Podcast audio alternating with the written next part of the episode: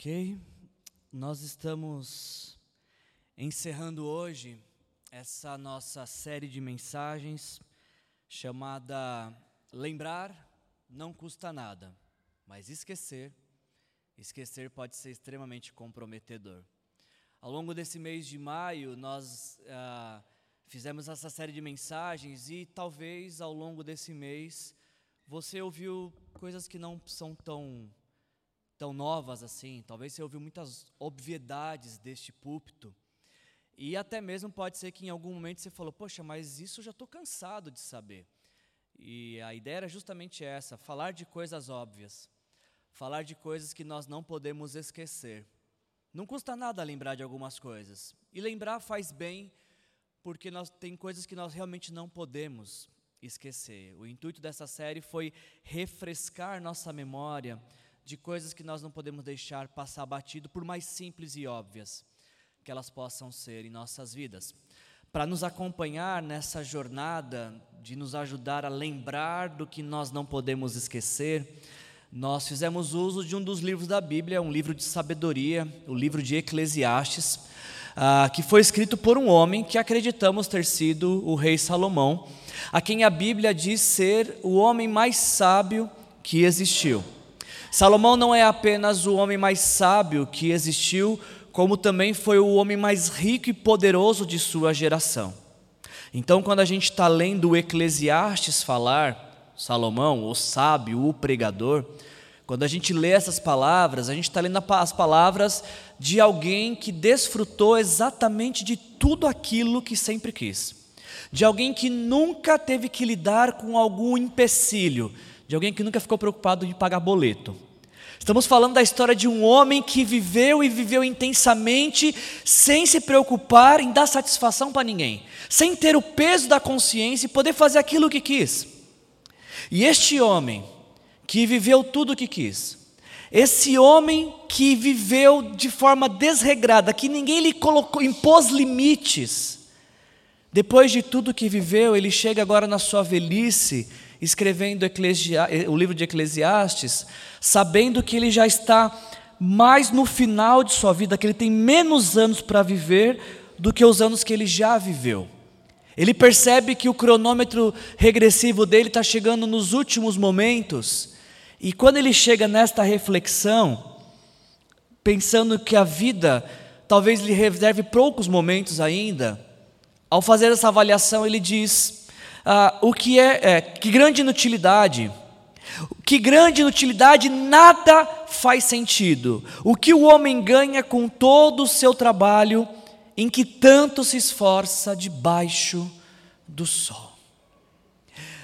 Do capítulo 1 até o capítulo 8, o Eclesiastes ele está frustrado. E se você, porventura, lê o, o, livro de Eclesiastes, do capítulo 1, e para no capítulo 8, é capaz de você ficar depressivo. É capaz de você se juntar com ele, chorar, sentar para chorar junto, vocês dois. Porque você começa a ler as coisas e fala: é verdade, a vida não faz sentido mesmo. Não faz sentido nenhum as coisas que a gente vive no tempo em que vivemos. De fato, a vida é breve. De fato, o mundo em que vivemos é injusto. De fato, as coisas que nós achamos que seriam suficientes para nos dar prazer, quando nós as temos, a gente fala: Ah, mas é só isso?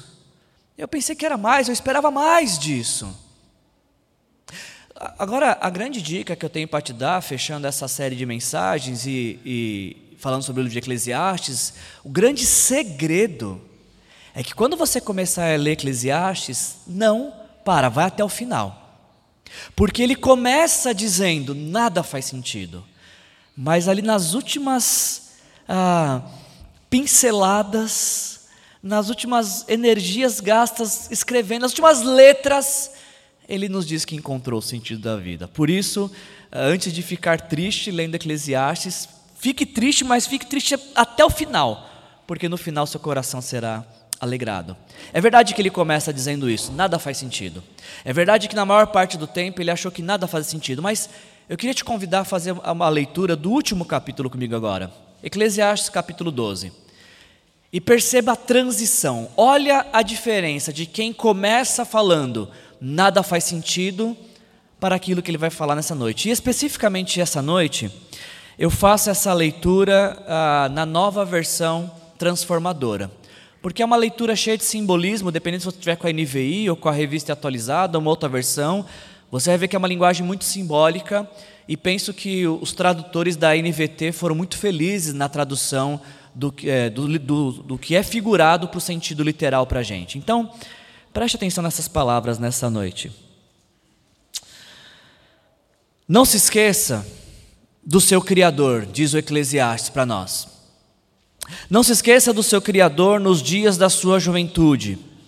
Honre-o enquanto você é jovem, antes que venham os tempos difíceis e cheguem os anos em que você dirá: Não tenho mais prazer em viver.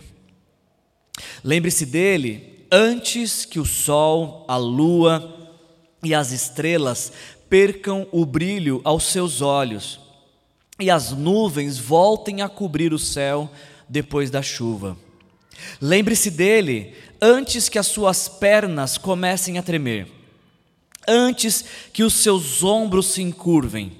Lembre-se dele antes que os poucos dentes que lhe restam já não possam mastigar, antes que os seus olhos deixem de ver com clareza. Versículo 4: lembre-se do seu Criador, lembre-se dele antes que os seus ouvidos fiquem fracos e você já não ouça o som das pessoas trabalhando nas ruas. Hoje você levanta com o primeiro canto dos pássaros, mas tem, vai ter um dia, um dia não os ouvirá mais. Lembre-se dele, do seu Criador, antes que você tenha medo de cair e se preocupe com os perigos na rua antes que os seus cabelos fiquem brancos como a amendoeira em flor, e você se arraste como um gafanhoto prestes a morrer. Lembre de seu Criador antes que você perca o desejo. Lembre-se dele antes que falte pouco para descer ao túmulo, seu lar eterno, quando os pranteadores chorarão em seu funeral.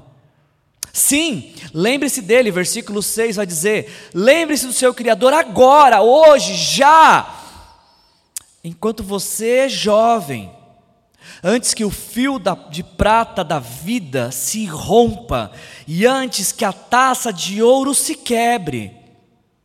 Não espere até que o cântaro se despedace junto à fonte e a roldana se parta junto ao poço. Pois então o pó voltará à terra e o espírito voltará a Deus que o deu. Nada faz sentido, diz o mestre, nada faz o menor sentido. O mestre ele era considerado sábio e ensinou ao povo tudo o que sabia. Com muita atenção ouviu, examinou e organizou muitos provérbios. O mestre se esforçou para usar as palavras certas a fim de expressar verdades com clareza. Versículo 11 nos diz que as palavras do sábio são como hastes de ferro, e a coleção de seus ditados como pregos bem fixados que o pastor usa para conduzir suas ovelhas. Meu filho, meu filho, deixe-me dar-lhe mais um conselho, diz o Eclesiastes. Tenha cuidado, pois escrever livros não tem fim, e estudar demais é cansativo. E aqui, versículo 13, termina o autor de Eclesiastes dizendo: Aqui termina meu relato. Esta é a minha conclusão tema a Deus e obedeça aos seus mandamentos, pois este é o dever de todos. Deus nos julgará por todos os nossos atos, incluindo o que fazemos em segredo, seja o bem, seja o mal. Até aqui. Ah, eu tenho um costume na minha vida, assim que termina as nossas celebrações dominicais, eu chego em casa, eu ligo a televisão, eu pego alguma coisa para comer e eu me coloco de frente para a televisão para assistir os gols do Fantástico. Porque para mim o domingo termina quando acabam os gols do Fantástico. Acabou os gols do Fantástico, eu acabei de comer, caminha. É hora de dormir. E é bem verdade que meus últimos domingos não têm acabado muito bem. É, meu time não está ajudando muito. Mas eu tenho a impressão que hoje eu vou dormir bem. Acho que hoje vai ser uma noite um pouco melhor. Tenho essa impressão. E eu, um desses domingos que eu estava voltando da nossa celebração, fiquei com esse meu costume, liguei a TV no Fantástico e me deparei com essa reportagem assustadora. Empresário americano de 45 anos gasta 2 milhões ao ano para voltar a ter 18 anos. alguém viu essa reportagem? Vocês viram isso? Diz a reportagem o seguinte: a matéria fala de um homem chamado Brian Johnson, que gasta 2 milhões de dólares por ano como cobaia de um projeto muito ambicioso. Ele tem 45 anos e ele quer voltar a ter 18. Diz a reportagem que Brian vive como se fosse um monge moderno. Ele dorme cedo, ele se exercita de segunda a segunda, ele não bebe, ele não come gordura nem doces e ele é vegano. Agora, diferente dos monges, ele uh, usa e abusa de tecnologia. Aí a reportagem começou a apresentar né, como é que é a rotina desse homem. Ele tem o ritual de dormir e para acordar, ele é acordado com um som especial e com luzes especiais. Ah, ele montou uma clínica, na casa dele tem uma clínica, onde ele faz todos os tratamentos de sangue, tudo que são exames, ele faz na própria casa dele. Ele explica que ele não faz plástica porque ele não quer pegar talho, ele quer que a, o processo seja natural. Ele tem à disposição dele 30 médicos 30 médicos para acompanhar a, a rotina dele e conduzi-lo nesse projeto. E preste atenção, gente, ele toma 100 comprimidos de vitaminas e medicamentos por mês. E você achando que está tomando bastante remédio, né? 100 comprimidos. Só que sabe o que é a notícia interessante? Parece que deu certo. Porque a, diz a reportagem, pelo menos, que ele já conseguiu regredir a idade biológica dele em pelo menos cinco anos. Ah, os exames mostraram que ele tem um coração agora de um homem de 37 anos e a pele, a tenacidade da pele dele de uma pessoa de 28 anos e, e a capacidade respiratória, de fato, de alguém de 18 anos. Se você tem 2 milhões sobrando, não sabe o que fazer, eu acho que não é uma boa dica essa. Agora, o que é muito interessante dessa reportagem, olha só as palavras que ele disse sobre essa, essa ideia de ficar mais jovem. Ele diz: tudo, tudo é possível, até que não seja. Todo mundo fala que a gente tem que envelhecer e morrer, mas Imagine se ninguém envelhecesse mais. Isso ia mudar o mundo. O que, que você pensa dessa ideia? De não envelhecer? O que, que parece essa reportagem para você? Talvez você está pensando assim: que absurdo, gastar 2 milhões para ficar mais jovem. Mas será que esse também não é o sonho de algumas pessoas que não têm 2 milhões? O sonho de algumas pessoas não é o mesmo? A diferença é só alguns zeros na conta bancária? E eu quero provar que eu acho que esse sonho é de mais pessoas, não é só do Brian Johnson esse, do, esse sonho. Pare para pensar, não de você, obviamente, pensa do seu amigo, aquele amigo seu que você conhece. Quanto que aquele amigo seu, aquela amiga sua, gasta com produtos, com cremes de rejuvenescimento? Se tiver alguém da Avon aqui com uma revistinha no final da celebração, aproveita o gancho. Quanto que não se gasta com produtos de rejuvenescimento? E, e, e, e detalhe, não pensem vocês, homens, que isso é coisa de mulher. Porque quantos homens não pintam o cabelo, Não, quantos homens não deixam crescer a barba? Tem homem que eu converso e fala, oh, sua barba está legal, está crescendo. E eu falo, por que você não deixa a sua? Ah, não, tem uns fios brancos, vai ficar muito Papai Noel. e qual o problema em ser Papai Noel? Você pode fazer um bico no final do ano, ganha um extra. Qual o problema? Me parece de fato que ah, essa ideia de envelhecer assusta muitas pessoas. Eu, não, eu acho que não é o medo de todos, eu não acho que todos têm medo de envelhecer. Mas eu acho que muitas pessoas, quando começam a ver os fios brancos na barba ou no cabelo, na cabeça, começa a perceber, é, eu acho que eu, eu avancei um pouquinho na idade. Eu acho que eu estou na segunda metade já. Pelo menos meu corpo está dizendo isso. Meu corpo está dizendo que eu estou nas vésperas já. Mas eu sinto que eu já não sou mais aquele jovem que eu era. Algumas pessoas se assustam com isso. E a pergunta que eu tenho para fazer para você é por quê? Por que, que a velhice é tão assustadora para alguns? Qual é o problema de ter cabelos brancos? Qual é o problema de não conseguir dormir mais depois da meia-noite? Gente, eu não consigo mais. Deu 10 horas, eu já estou dando zoom contrário, assim, fazendo força para enxergar o que está um palmo de distância. Qual o problema? De reconhecer que você não consegue mais passar da meia-noite. Eu acho, eu acho que o problema, para a maioria das pessoas, não para todas, tá? é que, na medida que os anos vão passando, a cada aniversário, a gente não está fazendo um novo aniversário de vida, a gente, na verdade, tem um ano a menos de vida, a cada aniversário. E na medida que a nossa idade vai avançando, talvez a gente vai ganhando consciência do quanto tempo passou.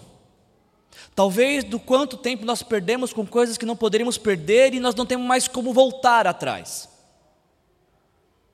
Talvez o que assuste na velhice seja perceber que seus filhos cresceram e você não pode mais brincar com eles, não tem volta. O tempo de brincar com as crianças passou, agora já são adultos.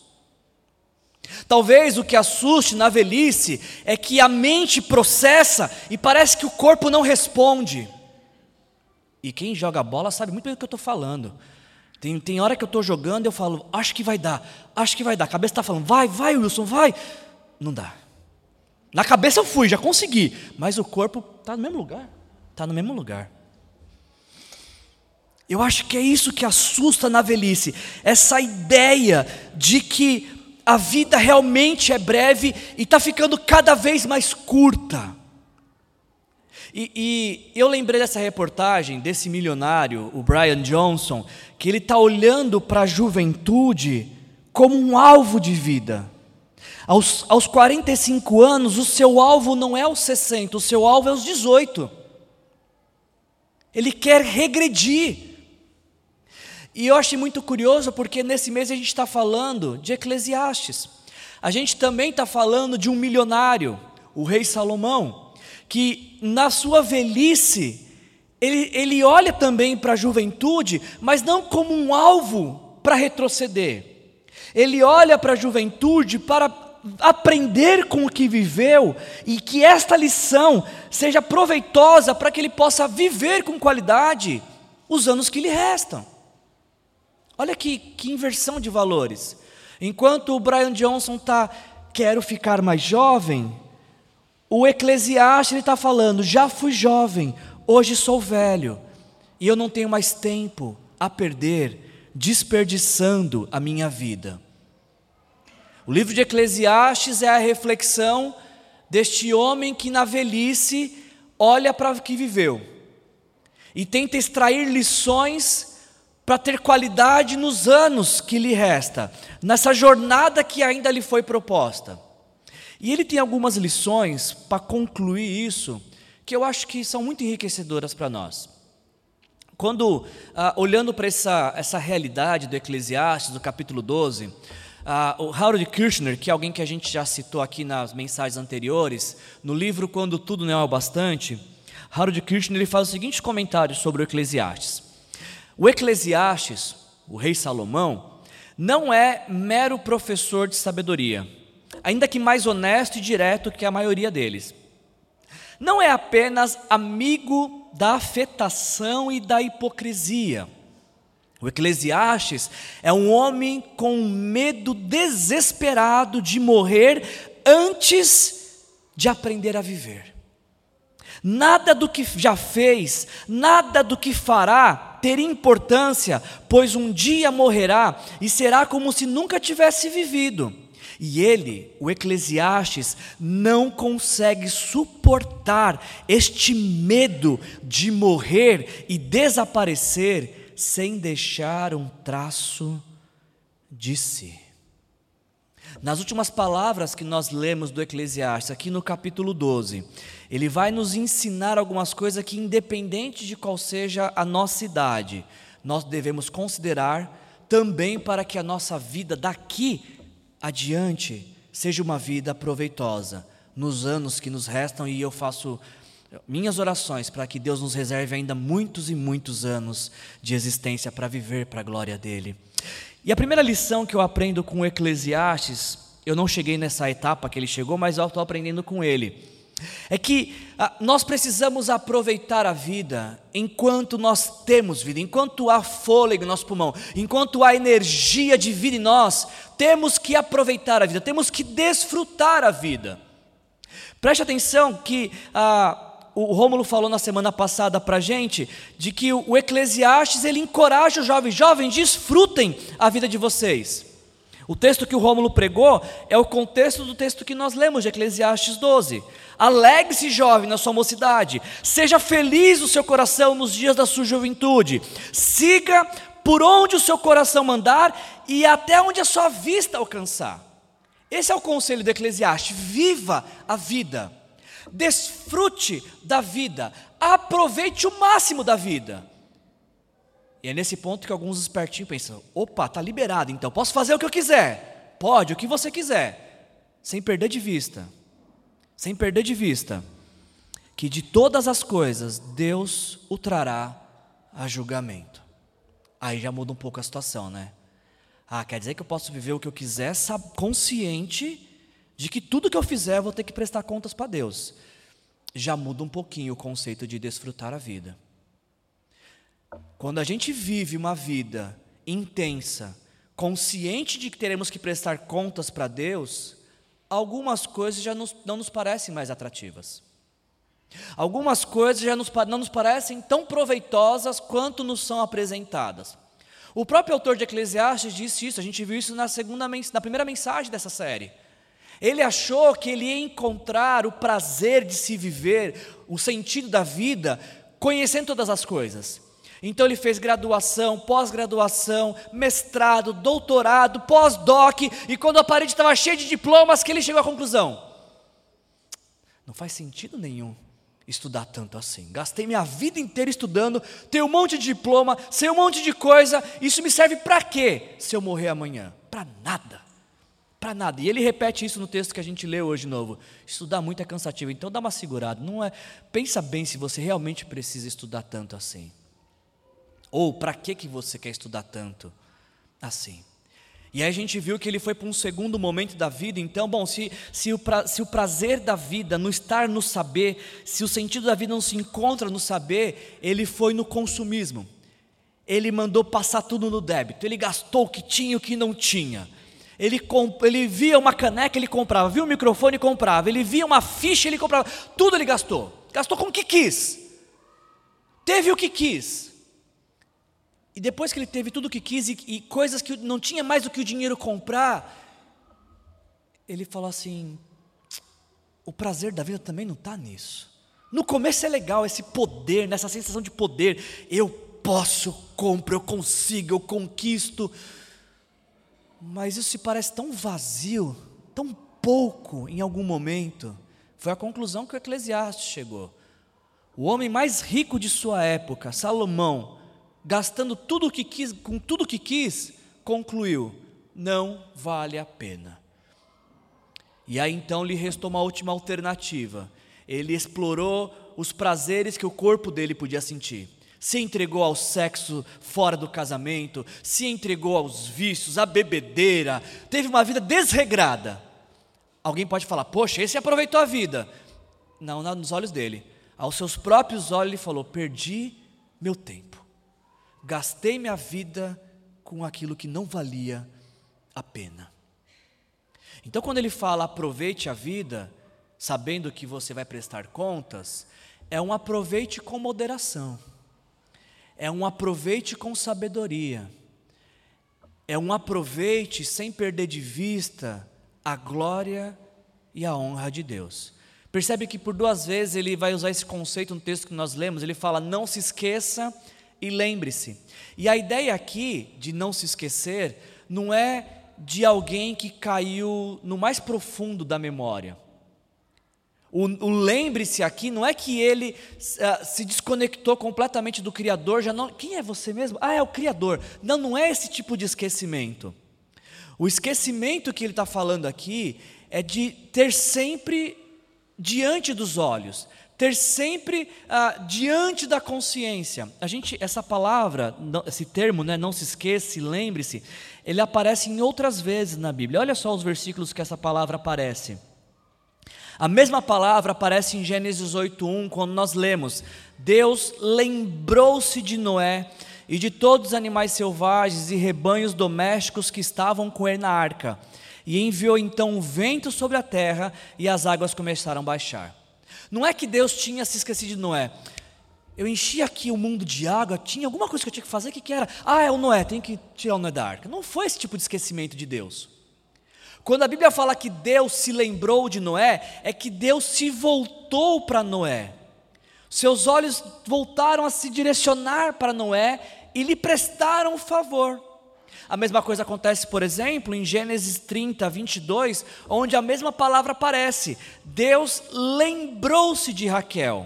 Deus ouviu o seu clamor, o seu clamor e a tornou fértil. Não é que Deus tinha, poxa, tem uma, uma, moça lá, como é que é o nome dela mesmo? Eu lembro que eu tinha que fazer alguma coisa por ela, mas não é esse tipo de esquecimento. Quando a Bíblia fala que Deus se lembrou de Raquel, é que chegou a hora de Deus intervir na vida dela, de se voltar para ela, de ser perceptível para ela.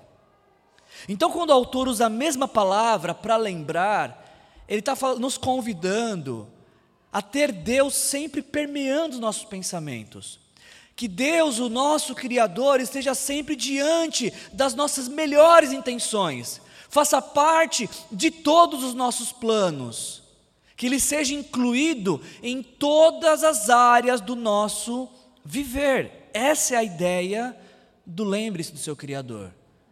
Que tudo que você vai fazer, lembre-se que você tem um Criador. A cada dia e a cada momento do dia, todas as suas ações sejam ações de quem está consciente que está na presença do Deus que te criou. Essa é a ideia do lembre-se.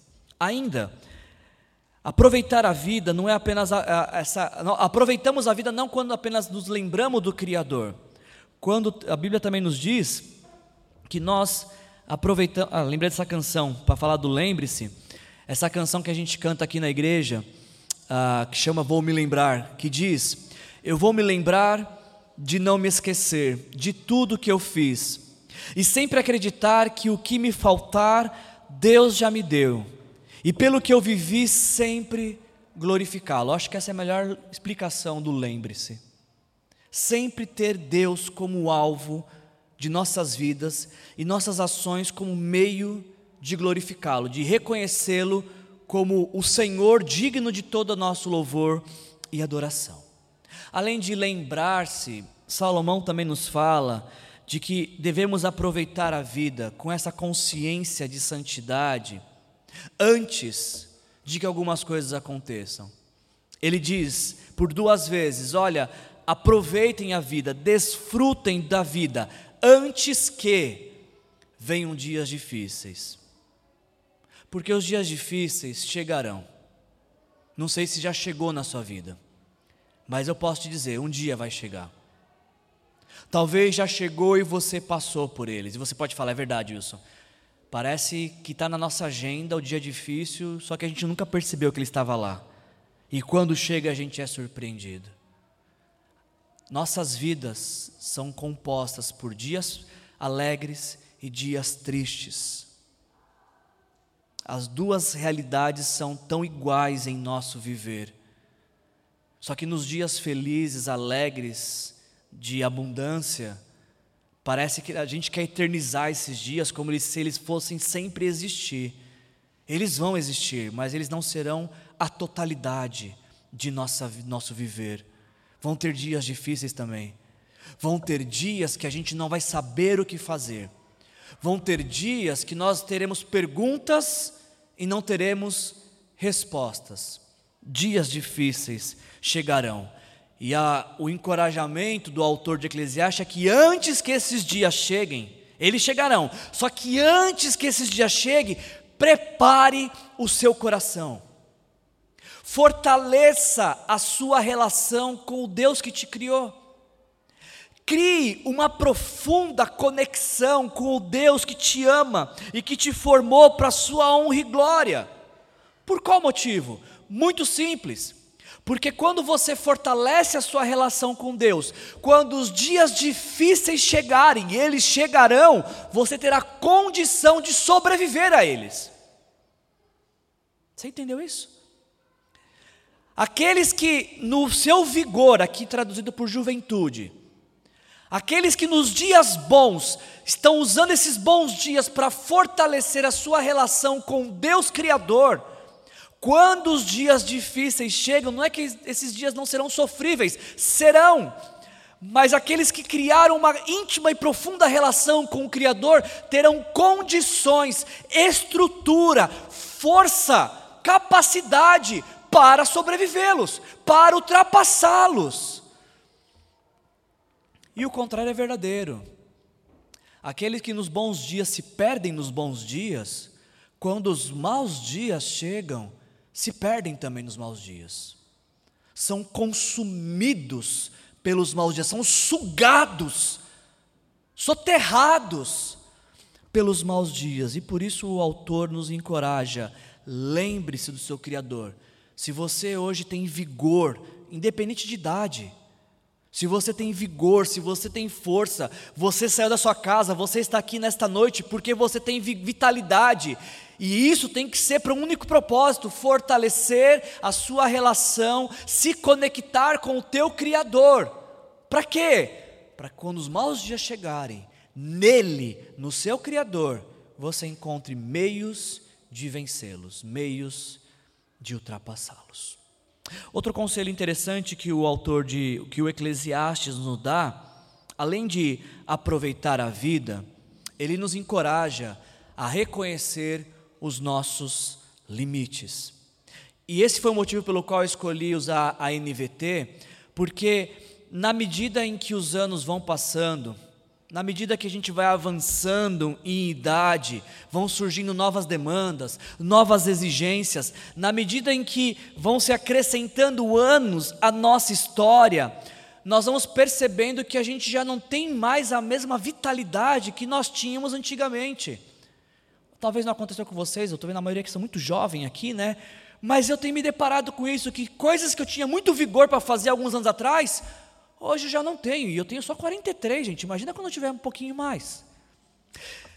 Mas pa parece que quando a idade chega, algumas coisas que você fazia com muita facilidade, agilidade, agora você tem que respirar, pausar um pouquinho, ter uma xícara de café perto, para conseguir executar.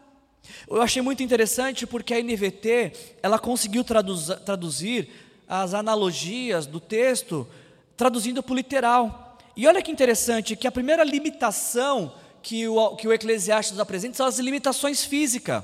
Ele fala da fraqueza das pernas, que a perna tem uma hora que não que fraquece, não consegue ficar em pé mais por duas horas seguidas, três horas seguidas. Ele fala de dores nos ombros, parece que está falando de, da gente, né? Fala Deus, está falando com a gente, dor no ombro eu, eu tenho, é comigo, eu me identifiquei aqui. Sensibilidade nos dentes, né? tomar aquele gelado ou aquele quente, sentir uma dorzinha diferente. Ainda bem que a gente tem a doutora Lígia que pode nos socorrer a qualquer momento. Vista embaçada, gente. Como é, você sofre disso, de você falar, nossa, antigamente eu lia daqui até lá a porta, agora, que letra que é aquela mesmo lá? Aquilo é, é um B ou um P? Acontece com você isso? Se não acontece, você é muito jovem.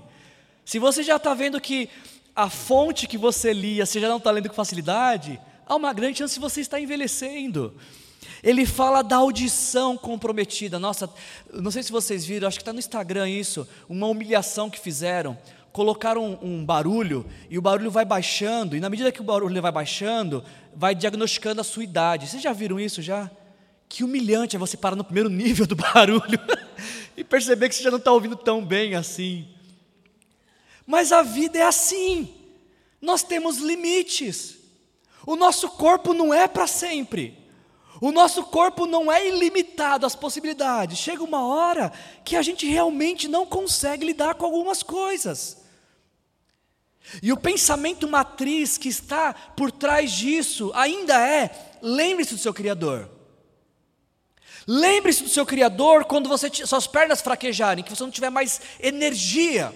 Lembre-se do seu Criador quando você tiver dores nos ombros, quando a vida ficar pe pesada e te sobrecarregar. Lembre-se do seu Criador quando tiver sensibilidade nos dentes. Lembre-se do seu Criador quando a vista embaçar. Lembre-se do seu Criador quando a audição ficar comprometida. Por quê? Porque quando as suas pernas fraquejarem, lembrando do seu Criador, nele você encontrará força para ir além. Lembre-se do seu Criador quando sentir dores nos ombros, porque do seu Criador vem o alívio para a sua vida. Lembre-se do seu Criador quando seus dentes forem sensíveis, porque Ele vai te provisionar tudo o que você precisa para viver, mesmo que você tiver que comer sopinha por algum tempo, para cuidado dos dentes. Lembre do seu Criador quando a vista embaçar, por quê? Porque Ele é capaz de te fazer enxergar além do que os olhos podem ver. Lembre do seu Criador quando a audição ficar comprometida, porque quando os seus ouvidos não puderem mais ouvir, Ele falará ao seu coração. E ele não fala apenas de, de limitações físicas, ele fala também de limitações emocionais. No versículo 5 ele fala: lembre-se do seu Criador antes que você tenha medo de cair. Ele fala de medo, ele fala de perca, perda do prazer, ele fala de, de uma vida que se arrasta, ele fala das nossas emoções. Eu não sei se vocês estão passando por isso, mas eu percebi que eu tinha muito mais coragem há 20 anos atrás do que eu tenho hoje. Eu gostava de ir em parques de diversões e nos brinquedos mais perigosos. Hoje eu tenho medo de ir no carrossel. Me dá, dá tontura ficar rodando. É sério, gente, eu não consigo imaginar a ideia. Eu, eu, vejo aquelas brinquedos altos, assim, aquelas montanhas russas, e eu penso, como é que eu ia nesses negócios? Eu não tenho mais coragem de ir nesses negócios. E eu estou me deparando com os medos que eu não tinha: medo de ser assaltado, medo de bater o carro, medo, sei lá, de cada coisa boba. Por quê? Porque aos, aos longos desses meus 43 anos, eu estou descobrindo que eu estou lidando com emoções que eu não sei o que fazer com elas, que eu não sei como lidar com elas. Talvez é coisa de velho. É a única explicação que me consola. Que talvez ao longo da vida a gente vai se deparar com sentimentos que a gente lidava tão bem no passado, e em outro momento a gente não sabe como processar isso. E o Eclesiastes nos fala a mesma coisa. Quando você tiver medo, quando você perder o prazer, a vitalidade, o desejo por qualquer coisa que seja mais simples da vida, lembre-se do seu Criador. Por quê? Porque Ele é a sua fonte de realização, Ele é o teu protetor, Ele é o guarda que nunca cochila. Lembre-se do seu Criador. Ele nos fala também, da, da, não apenas da fragilidade do corpo e da fragilidade da alma, mas ele nos fala também da fragilidade das coisas que nos parecem tão, tão úteis no nosso dia a dia. Ele fala da, da, da finitude das coisas. Ele fala ah, de coisas de valores, simbolizada aqui por ouro e prata. Ele fala: lembre-se do Criador antes que você perca suas posses. E ele fala de coisas úteis, simbolizada aqui pelo cântaro e pela roldana. Lembre-se do seu Criador antes que as coisas materiais que te são úteis hoje se estraguem, se quebrem, se percam. Porque isso um dia, isso um dia de fato vai acontecer. E nós precisamos nos lembrar do Criador, nosso Criador nesse momento, para saber que a gente não precisa de nada mais além dele para viver. É nessa hora que nosso coração precisa estar fortalecido nele.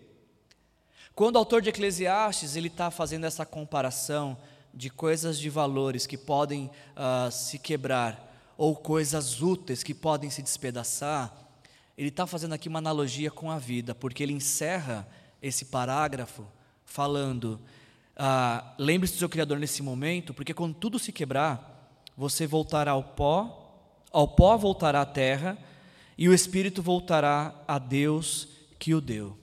A gente tem aqui ecos de Gênesis, capítulo 2, porque em Gênesis 2, 7, nós lemos as seguintes palavras: Então o Senhor Deus formou o homem do pó da terra e soprou em suas narinas o fôlego de vida, e o homem se tornou um ser vivente. Voltar ao pó é percorrer o caminho contrário estabelecido por Deus em Gênesis 2:7. No ato da criação, Deus sopra sobre narinas, as narinas do ser do homem que ele criou do pó da terra. Só que por conta do pecado, quando o pecado entra na história, entra também a morte. E agora o homem que Deus soprou a vida não vai viver mais para sempre. No plano da criação, o homem viveria para sempre em harmonia com seu Criador. Quando o homem peca e rompe sua relação com Deus, o destino do homem é a morte.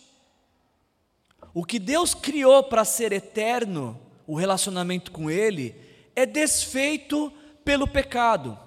O pecado trouxe, desfez o plano original de Deus de vivermos para sempre. O peca... Quando o pecado entra no mundo, entra também a morte. Entra também esse destino comum que todos morrem. E é por isso que nós precisamos nos lembrar do nosso Criador antes desse dia, porque aqueles que vão, voltam ao pó sem se reconectarem com o Criador, o último momento é o inferno, é que é a desconexão eterna com Deus. Esse é o motivo pelo qual Deus envia Jesus ao mundo. Vocês perceberam já na narrativa bíblica que Jesus morre em uma sexta-feira, mas ele não volta ao pó da terra? E por que, que Jesus não volta ao pó da terra? Porque no terceiro dia ele ressuscitou. Não deu tempo dele, do, do corpo dele virar pó, porque ele foi ressuscitado, o corpo dele foi glorificado. Ele venceu a morte, ele venceu o pecado, para que todo aquele que nele crê, todo aquele que se arrepende dos seus pecados, possa trilhar o mesmo caminho. Voltar ao pó da terra não é o último capítulo na história de quem crê em Jesus como seu Senhor e Salvador. O pó da terra, para quem crê em Jesus como Senhor e Salvador, é uma vírgula de uma história que será para sempre, de uma história que será eterna com Jesus. Lembre-se do seu Criador. Entregue a sua vida a Jesus, receba Jesus como seu Senhor e Salvador, confesse seus pecados, diga que você se arrepende pelo fato dele ter morrido por conta dos seus pecados, receba o perdão dele, para que o plano original de que você viva para sempre com seu Criador também seja uma realidade na sua vida e na sua história, porque foi exatamente isso que Jesus conquistou para nós, os que cremos. Que voltar ao pó da terra não seja o último, o fim de, da história da nossa existência. Todo aquele que crê em Jesus como seu Senhor e Salvador tem o presente da vida eterna, para que quando morrer possa viver para sempre com o Criador. E caminhando para o final, gente caminhando para o final, ah, o autor de Eclesiastes ele nos encoraja de todo o nosso coração a temer Deus, a temer a Deus. Me parece que essa é a parte do livro onde ele refletiu sobre a morte, sobre a limitação, sobre a finitude. Ah, me chama a atenção de que depois de fazer essa profunda reflexão sobre a morte, ele não fica deprimido. Ele não se derrama em lágrimas desesperado, sabendo que o corpo dele encontrou com limites e que ele já não é tão jovem como ele pensava que seria. Não, pelo contrário, pensar na realidade da morte remeteu o coração dele a considerar uma vida que faz sentido e o único lugar onde a vida faz sentido. Ele começa, nada faz sentido, nada faz sentido. Por isso, o que faz sentido é temer a Deus e obedecer a seus mandamentos. Só isso é que faz sentido debaixo desse sol, nesta vida em que nós vivemos. Deixa eu falar duas coisas para vocês sobre esse versículo aqui. Primeiro, essa ideia de temer a Deus. É muito importante explicar, talvez você já. Eh, não custa nada lembrar, talvez você já saiba disso. Mas não custa nada lembrar que temor é muito diferente de medo. Porque temor fala de uh, uma admiração que aproxima. Enquanto medo fala uh, de um tremor que afasta.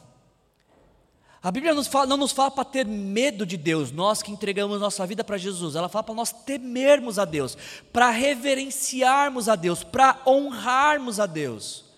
Uma frase que eu li preparando a mensagem, não lembro de quem agora, diz que a reverência é uma mistura de admiração com desejo. Quando eu reverencio a Deus, eu demonstro que eu o admiro, que eu desejo um relacionamento com Ele, que eu desejo Ele mais do que todas as coisas, que eu jamais desejei em toda a minha vida. Honre o Senhor em todo o seu viver. Essa é a recomendação, essa é a conclusão do Eclesiastes. Nessa vida sem sentido, a única coisa que dá sentido ao viver é viver para a glória de Deus, é viver honrando a Deus, é viver temendo a Deus. Ele já tinha percebido isso antes, eu preciso fazer justiça aqui. Ele escreveu um outro livro chamado Provérbios, ele escreveu muitos provérbios. E no livro de Provérbios você vai encontrar diversas e diversas vezes a palavra temor sendo mencionada. Apenas dois exemplos para a gente. Provérbios capítulo 10, versículo 27. O temor do Senhor prolonga a vida, mas a vida do ímpio é abreviada. Olha que interessante, não precisa gastar dois milhões não para ser jovem, para ter vida prolongada. É só temer o Senhor. Tema o Senhor e a sua vida será prolongada. Ainda, uh, Provérbios 14, 27. O temor do Senhor é fonte de vida, viver para a glória de Deus, viver honrando, pra, honrando Deus, é, é de onde extraímos fonte, energia para o nosso viver, qualidade de vida. O temor do Senhor é a fonte de vida e afasta das armadilhas da morte. Porque de fato, ao longo da vida, existem várias arapucas armadas para sugar a nossa vida. E o Eclesiastes está falando: olha, se você temer ao Senhor, se você tiver a consciência de que você vive para honrá-lo, você vai passar e essas armadilhas não vão te aprisionar, elas não vão destruir a sua vida, porque você vive para a honra e glória de Deus. Ainda, não apenas ele fala que o que dá sentido ao viver é temer a Deus, como também ah, obedecer aos mandamentos de Deus. Você já parou para se perguntar por que é que você precisa obedecer a Deus? Alguma vez você se questionou, peraí, por que, que eu tenho que obedecer a Deus? Já se fez essa pergunta já? Precisamos obedecer a Deus, primeiro, porque a obediência é o meio que nós demonstramos que nós amamos Deus. O Rômulo nos ensinou semana passada. Como é que eu sei que eu amo a Deus? Como é que eu posso diagnosticar em minha vida que meu amor por Deus é genuíno? Pela minha obediência. Jesus disse isso, acho que o Rômulo citou João 14, se não estiver enganado. Ah, aquele que me ama é o que obedece aos meus mandamentos, Jesus disse. Aquele que ama Deus não é aquele que diz, Deus, eu te amo. Deus, o Senhor é tudo para mim. Porque a boca pode estar falando uma coisa que no coração não é realidade. Talvez, eu acho que algumas pessoas Deus ouve falando, Deus eu te amo, Deus fala, é, porque você não obedece então. Só um pouquinho assim, não vai te atrapalhar não. Temos que obedecer, porque a obediência demonstra a intensidade, o tamanho do nosso amor a Ele. Por que nós temos que obedecer a Deus? Porque na obediência nós encontramos a melhor forma de viver essa vida. Quando Deus nos dá mandamentos, não é para podar nossa vida e nos privar de alegrias. Não, é muito pelo contrário. Os mandamentos são valores norteadores que nos levam a viver e experimentar uma vida boa, plena, agradável. E ainda, precisamos obedecer a Deus porque a obediência nos faz viver em liberdade. Se você se recordar, na narrativa bíblica, o povo de Israel estava preso no Egito, eles eram escravos. Deus os liberta da escravidão e lhes dá os dez mandamentos. Você entende essa lógica? Não foi assim, Deus chegou lá e falou: gente, está aqui dez mandamentos, se vocês obedecerem, eu livro vocês da escravidão. Não foi isso que aconteceu. Foi o contrário. Eu libertei vocês da escravidão, agora vivam dessa forma. Por quê? Porque viver dessa forma impedirá que vocês voltem a uma escravidão. Obedecer a Deus nos faz viver em liberdade, nos faz viver de forma plena. E o Eclesiastes também já tinha percebido isso, porque no capítulo 8, versículos 12 e 13, ele fala: O ímpio, aquele que desobedece a Deus, ele pode cometer uma centena de crimes e até ter vida longa, mas eu sei muito bem que as coisas serão melhores para os que temem a Deus, para os que obedecem a Deus, para os que mostram respeito diante dEle. Para os ímpios, no, no entanto, nada irá bem, nada irá bem, porque não temem a Deus, e os seus dias, ah, como sombras, serão poucos. Viver em desobediência a Deus vai te reservar curtos dias, e dias curtos que parecerão prazerosos no início, mas ao longo deles serão terríveis. E isso aqui não é uma ameaça, isso aqui é uma constatação. Eclesiastes nos diz isso. Viver em obediência, viver mostrando respeito a Deus, nos proporciona dias melhores. Alguns dos maus dias que nós vivemos estão relacionados com desobediências nossas. Deus, por favor, me salva, obedeça. Algumas coisas melhoraram nossas vidas pela simples obediência, pela simples forma de viver como Deus deseja que vivamos.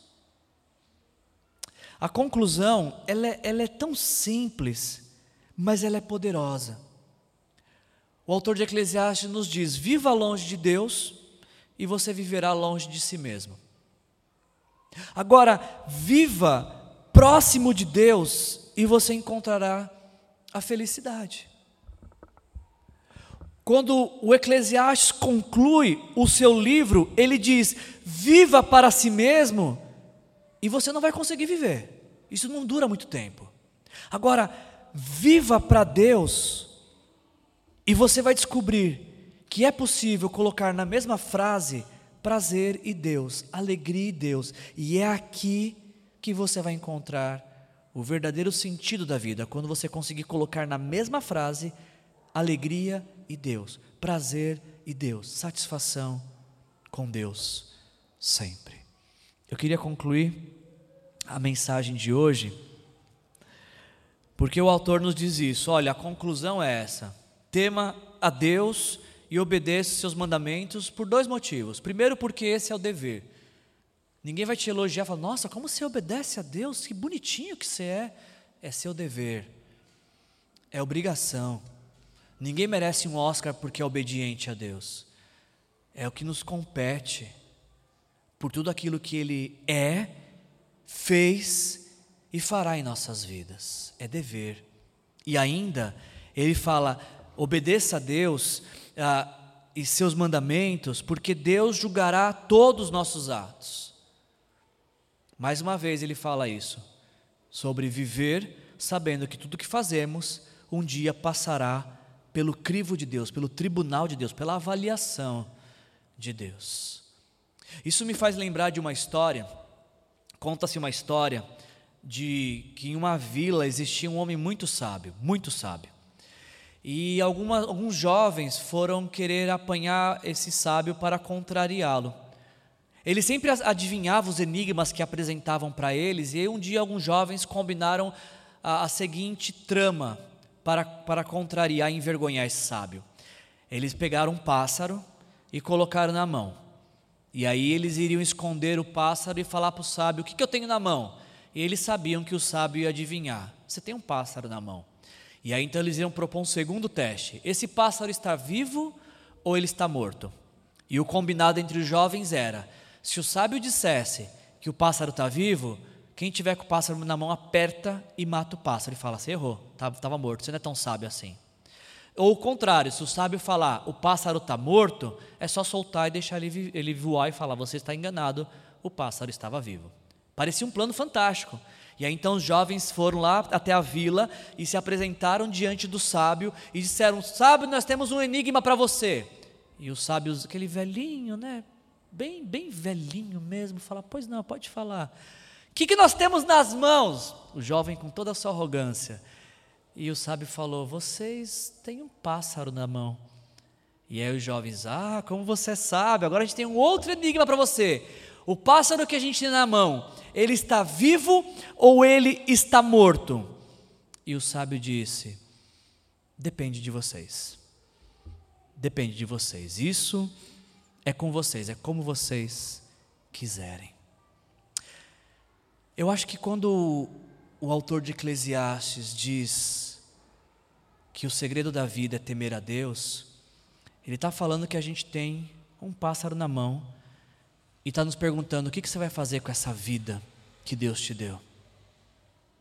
Porque grande, a grande questão, gente, não é o que a vida fez com a gente. Eu acho que o grande problema é o que a gente faz com o que a vida fez com a gente. Você entendeu isso? O problema nem sempre vai ser o que a vida fez com a gente, mas o que a gente decide fazer com o que a vida fez com a gente. Então, esta vida que Deus te deu, o que é que você vai fazer com ela?